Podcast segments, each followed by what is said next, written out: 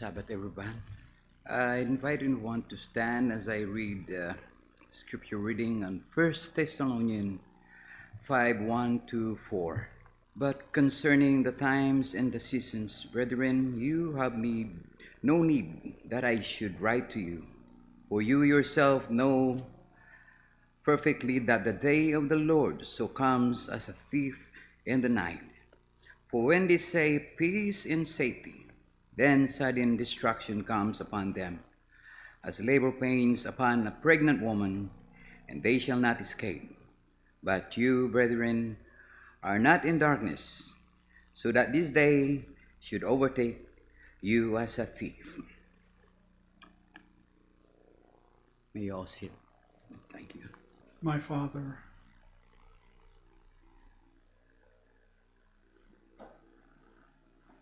I come to you in Jesus' name, knowing that I'm inadequate,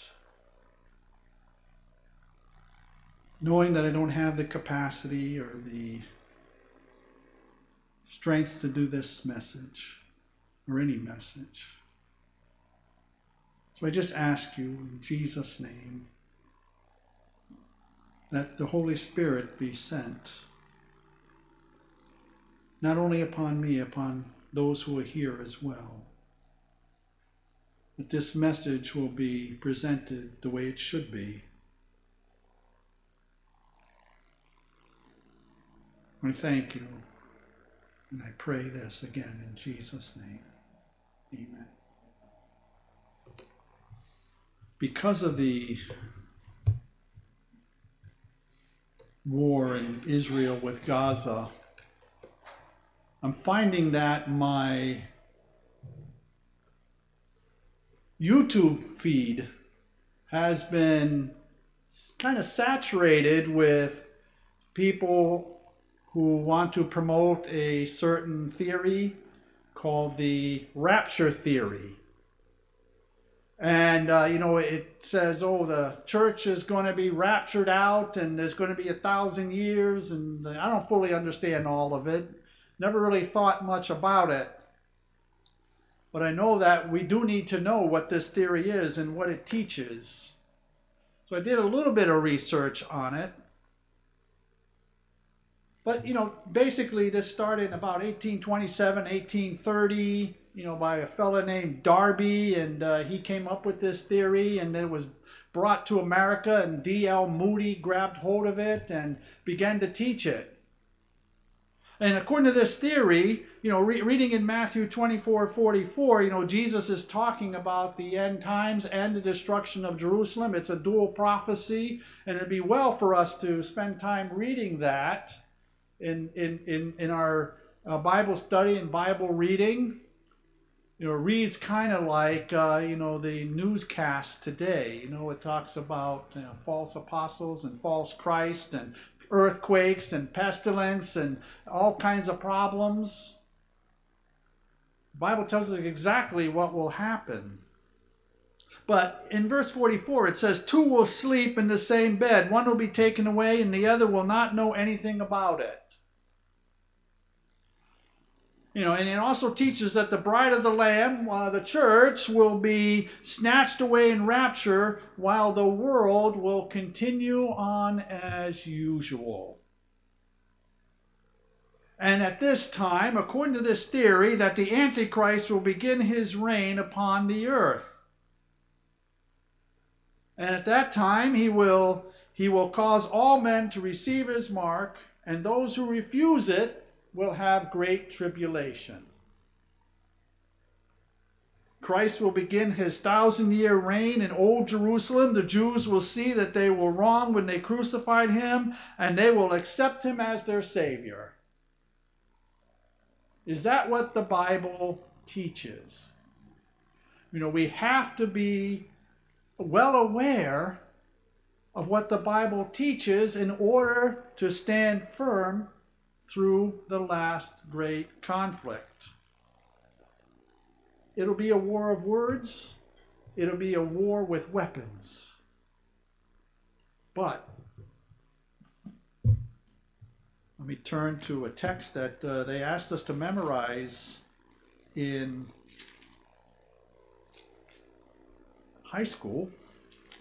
And the way I memorized it, back then anyway, was I took the passage and I wrote it down 10 times. You want to memorize a passage, either put it to music or write it down 10 times. And it'll be in your memory. It says here that the weapons of war, our warfare are not carnal. They are not of the flesh, but mighty in God for pulling down strongholds, casting down arguments, and every high thing that exalts itself against the knowledge of God, bringing every thought in captivity to the obedience of Christ. What is the sword of the Spirit? The Word of God. And the psalmist declares, Your word have I hidden in my heart that I may not sin against you. We want to walk in the right path. We also want to also walk fully clothed in the armor of God. We must not be blown about by every wind of doctrine. Sometimes I cry out to the Lord, you know, I say, Lord, I don't know enough. I fear that I'm going to be tossed aside by this new theory or this new doctrine. And there are plenty of new things coming down the pike. One is love, actually. Anything goes because God loves you. Do what you want. God loves you. You'll be saved at last.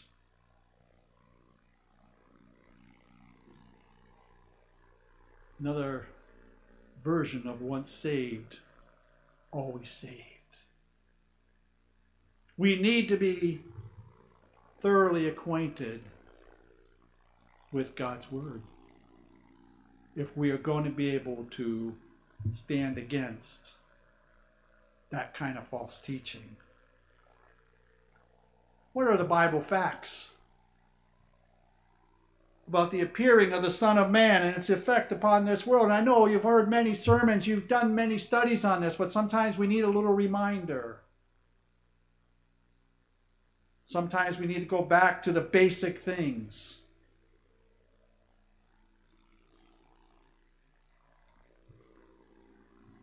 Every turn to Revelation chapter 1 verse 7.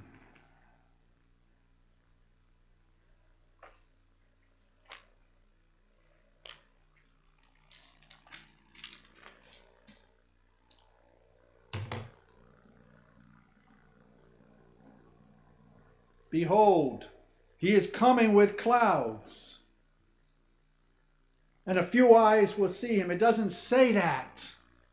It doesn't say he's coming in secret. It doesn't say only a few will see him. It says every eye will see him, even they who pierced him. And all the tribes of the earth will mourn because of him. Even so, amen. Revelation chapter 6.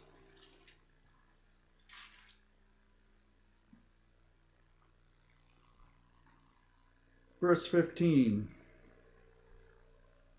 It says, And the kings of the earth, the great men, the rich men, the commanders, the mighty men, every slave and every free man, hid themselves in the caves and the rocks on the mountains, and said to the mountains and the rocks, Fall on us and hide us from the face of him who sits on the throne and from the wrath of the Lamb, for the great day of his wrath is come, and who is able to stand? Christ will come with a shout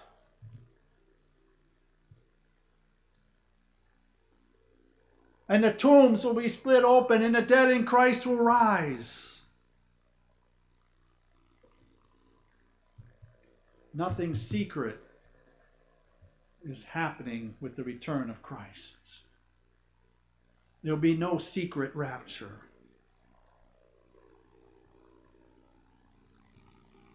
The secret rapture theory also teaches that there'll be time for a second chance. If you look at the story at the end of Matthew's Gospel, chapter 25, you know the story.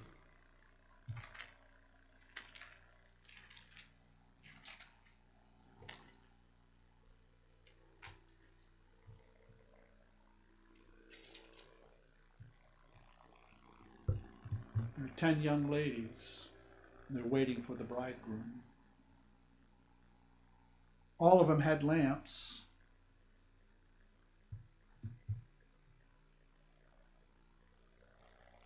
Five were wise. And they had extra oil. For the story goes, the bridegroom didn't come at the expected time, and they all fell asleep. But let me ask you when the bridegroom came, who was allowed into the wedding feast? It was just the five who had the extra oil. Are you preparing yourself with extra oil? I'm not talking about, you know, they, these preppers, you know, they stock up food. I hear on the radio, oh, you know, time of trouble is coming. Buy this food in this dehydrated condition, and, you know, you can last for years.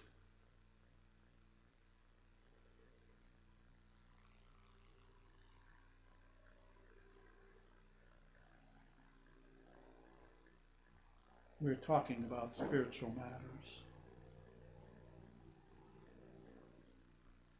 We're talking about eternity. Are you having your lamp filled each and every day? Are you reading and studying the Word of God?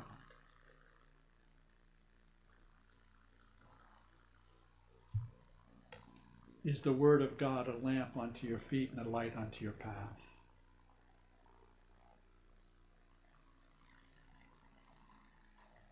No. There'll be not time for a second chance. Please turn your Bibles.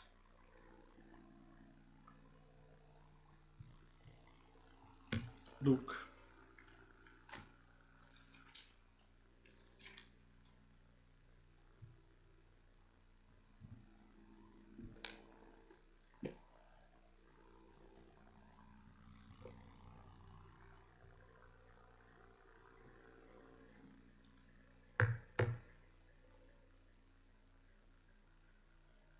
Verse 24, chapter 13, verse 24. Jesus. There, Jesus is asked a question in verse 23 Lord, are there few who are saved? And he said to them, Strive to enter through the narrow gate, for many, I say to you, will seek to enter and will not be able. When once the master of the house has risen up and shut the door and begin to stand outside, and you begin to stand outside and knock at the door, saying, Lord, Lord, open for us, and he will answer and say, I don't know you. Where are, where you are from? The time of salvation is now. Now is the accepted time. Now is the time of salvation. It'll be a bitter disappointment to those who will come. To those that will come, it will be a disappointment to those, to them that will that will come to those who accepted the second chance theory. Now if you hear the Lord's voice calling to you. Now, today is the accepted time. there are many that have pushed off the call. Come back and at a more acceptable time, I will talk with you. Have we ever said that to Jesus? At a more acceptable time, I have to watch this program right now.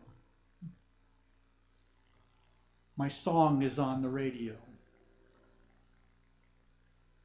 I have to take this phone call. The Lord is calling right now.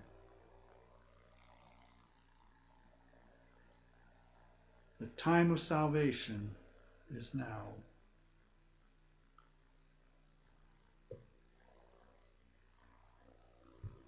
Turn back to Matthew chapter 24.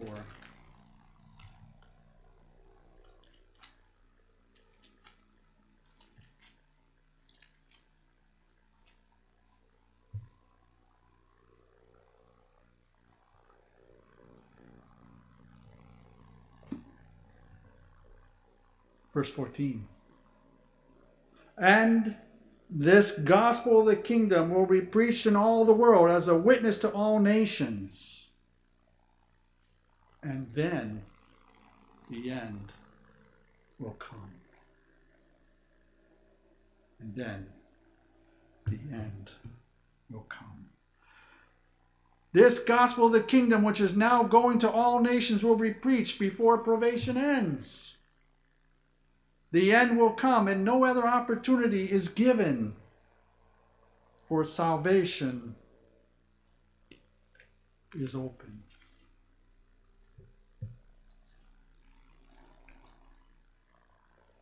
So, what are the events that occur? Which will mark the second coming of our Lord the righteous?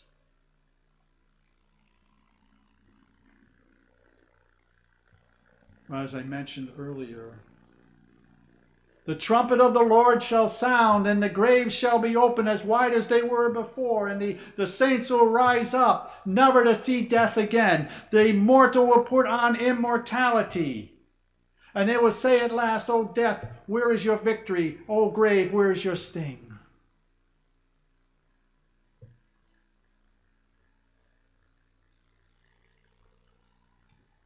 And they will be lifted up and removed from this planet.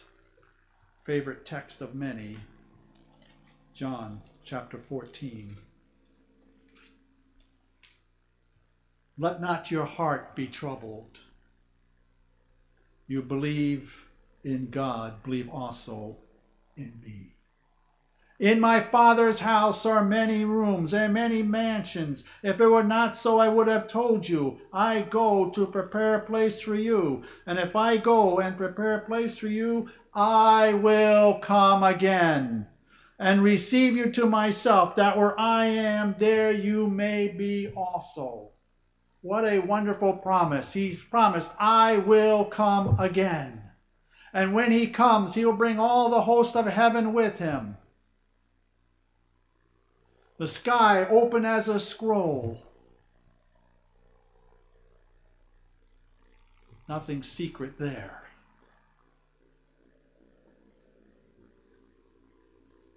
And it'll be the saints of earth will be removed from this planet.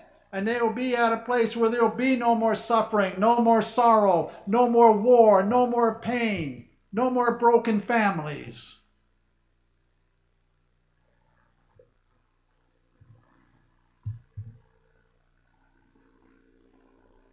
Well, what happens with the wicked? What happens with those who will not at last accept Christ? For he's the only way to heaven. There's no other way. Jesus said that himself. I'm not saying that. I know people don't want to hear that. They want to hear that, oh, there are many ways to heaven. You can live a life of sin and you'll get a second chance and, and you can do this and do that and, and still go to heaven. I even heard pastors They'll preach hell, fire, and brimstone. And then when the sinner dies, they're up in heaven. What kind of confusion is that? That's not biblical. Maybe comforting, but it's not biblical. The living wicked, when upon Christ, as we read earlier, they'll cry for the rocks and the caves and, and, and to fall on them and, and save them from the face of the wrath of the Lamb. And they'll be slain by the breath of the mouth of the Son of God. And at that time, there'll be no living person on this earth.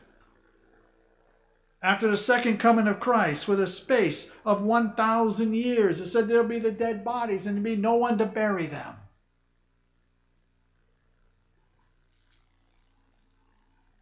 Jeremiah chapter 4.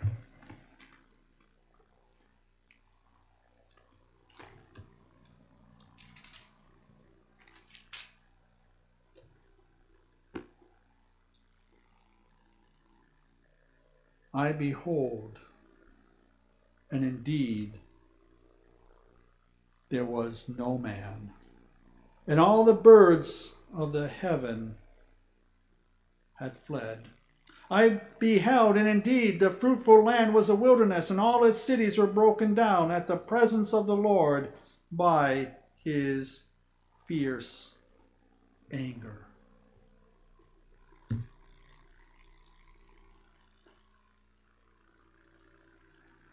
Yes, there'll be no one alive after the return of Christ. No human will be here. And Satan and his angels confined to this earth for that 1,000 years. And he will get to see the end result of sin, the fruits of his rebellion.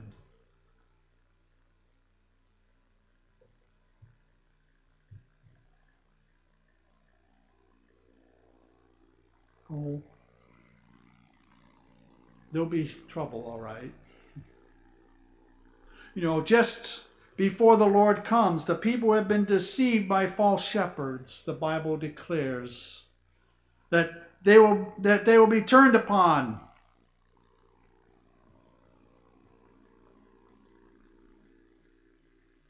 because the people have realized that they have been led astray. If only we would be like the Bereans. For they not only read their Bible, but they searched it. They compared verse with verse, and they, understood here a little and there a little, and then and and, and the you know the well repeat and enlarge. Because, you know, you read one story and the same story and it adds more detail. It's a principle. You know, the Bible uses repeat and enlarge. It's one thing to read the Bible, but it's quite another to study it. Using the materials that you have. Using your concordances. You know, there, there are I have a topical concordance. If I want to study a particular topic, I can just grab that book and it gives me all the verses uh, for that particular subject. Or you can take your concordances like some of our forefathers did and you know they just compared each verse verse by verse and you'll find that sometimes you know an hour goes by and you've only gotten two verses done but that's okay. Because there's great blessing in that, isn't there? There's great blessing. So let's keep in mind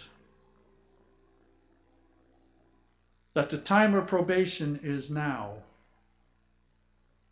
Now is the time of salvation.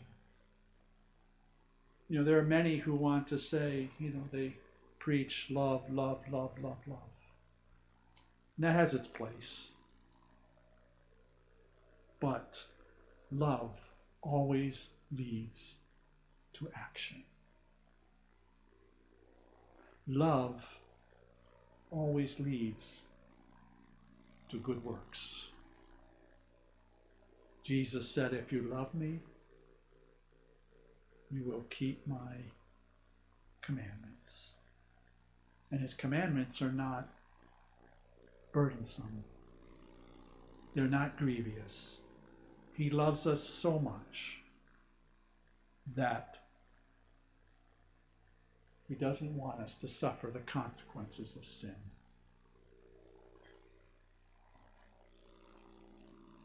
It will be bitter disillusionment for many who accepted the second chance theory. Bitterly disappointed. They will say, The summer is over. The harvest is past, and we're not saved. I was listening to someone talk about this secret rapture theory and gave a little bit of the history and this was popularized by Left Behind and there's books and movies. I guess there's more than one movie. I, don't know. I saw a few minutes of it and said, well, this is nonsense and just turned it off. But, you know, people flying on a plane and all of a sudden just disappearing and their clothes are left there, just gone and uh, you know nonsense. It's not what's going to happen. If we'd only turn to what the Bible says, would not be led astray by it. There was a famous rescue mission worker by the name of Mel Trotter he was a son of a bartender who drank as much as he served. And Mel followed in his father's footsteps. Losing job after job because of his addiction to drinking and gambling. Each time he lost a job, he promised to reform and start doing better but each time he failed. After the death of his baby son, Trotter made his way to Chicago where he intended to drown himself in Lake Michigan. He had sold his shoes to get money for another drink and was walking barefoot through the snow toward his death when he went inside the Pacific Garden Mission and met the Lord. Do you know about the Pacific Garden Mission? They produce a program every night. You can listen to it on WIHS. I think it comes on at 8:05. It's called Unshackled. Wonderful stories about those whose lives have been unshackled. And their ministry is in Chicago and also, I believe, in Manila. They have a worldwide mission, it seems. And that ministry has been going on for years and years. So Mel found himself inside the Pacific Garden mission and they introduced him to Christ. For the next 40 years, Trotter did everything he could to help those like himself who had fallen prey to the depravity or the deceptively alluring temptations to sin. Satan's advertising is never realistic. He'd love for you to believe that you'll have a second chance. He'd love for you to believe that after you perish from this earth, that you'll ascend into heaven, and, and even if you've been bad, you can discuss it with the whoever's in charge of the entrance gate and tell them all your good works.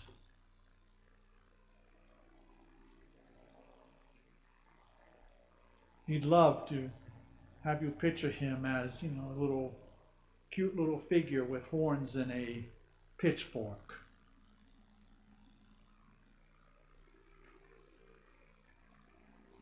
He'll paint you a beautiful picture. That picture will have immediate pleasure. It will have you ignore the real consequence that is. Pres- participants must endure. Think about it for a moment. You ever seen an advertisement for liquor? The beer companies, the wine, always shows these happy young people dancing and partying. But what are the real consequences? If they were to show you the real real consequences, if they ran their ads filled with crash cars, if they showed children running away from their mother or their father because they're drunk again, and they become very abusive when they're drunk.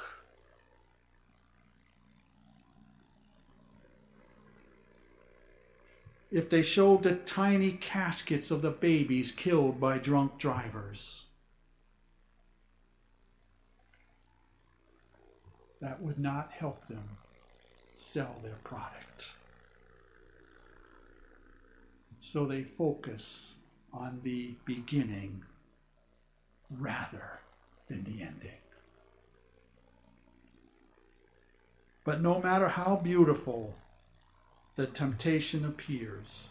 No matter how beautiful the doctrine sounds, no matter how beautiful the teaching is, no matter how great the speaker is, if they speak not according to this word, the Bible says it is because there is no light in them. They focus on the beginning rather than the ending. But no matter how beautiful the temptation appears, it is only a cloak for the reality that sin always ends in pain and heartbreak and judgment. As James said, sin, when it is finished, brings forth death. Beware of the so called secret rapture theory. It is not true. It is false and must be rejected by every truth loving person. And let's go so far as to say that this theory was invented by Satan to keep the minds of men from recognizing the great prophetic truths of our time. Yes, he's an arch, arch deceiver. And he's out for blood. This theory has no biblical foundation and are intended to keep the people from accepting God's message. So, lastly, to escape these deceptions, I encourage you to study present truth and to cleave onto it with all our hearts. Father, we thank you for your word. And we pray that uh, you will encourage us to open it more frequently, to study it, to hide it in our hearts, and at last say, with that great apostle John, even so come, Lord Jesus. For in his name we pray. Amen.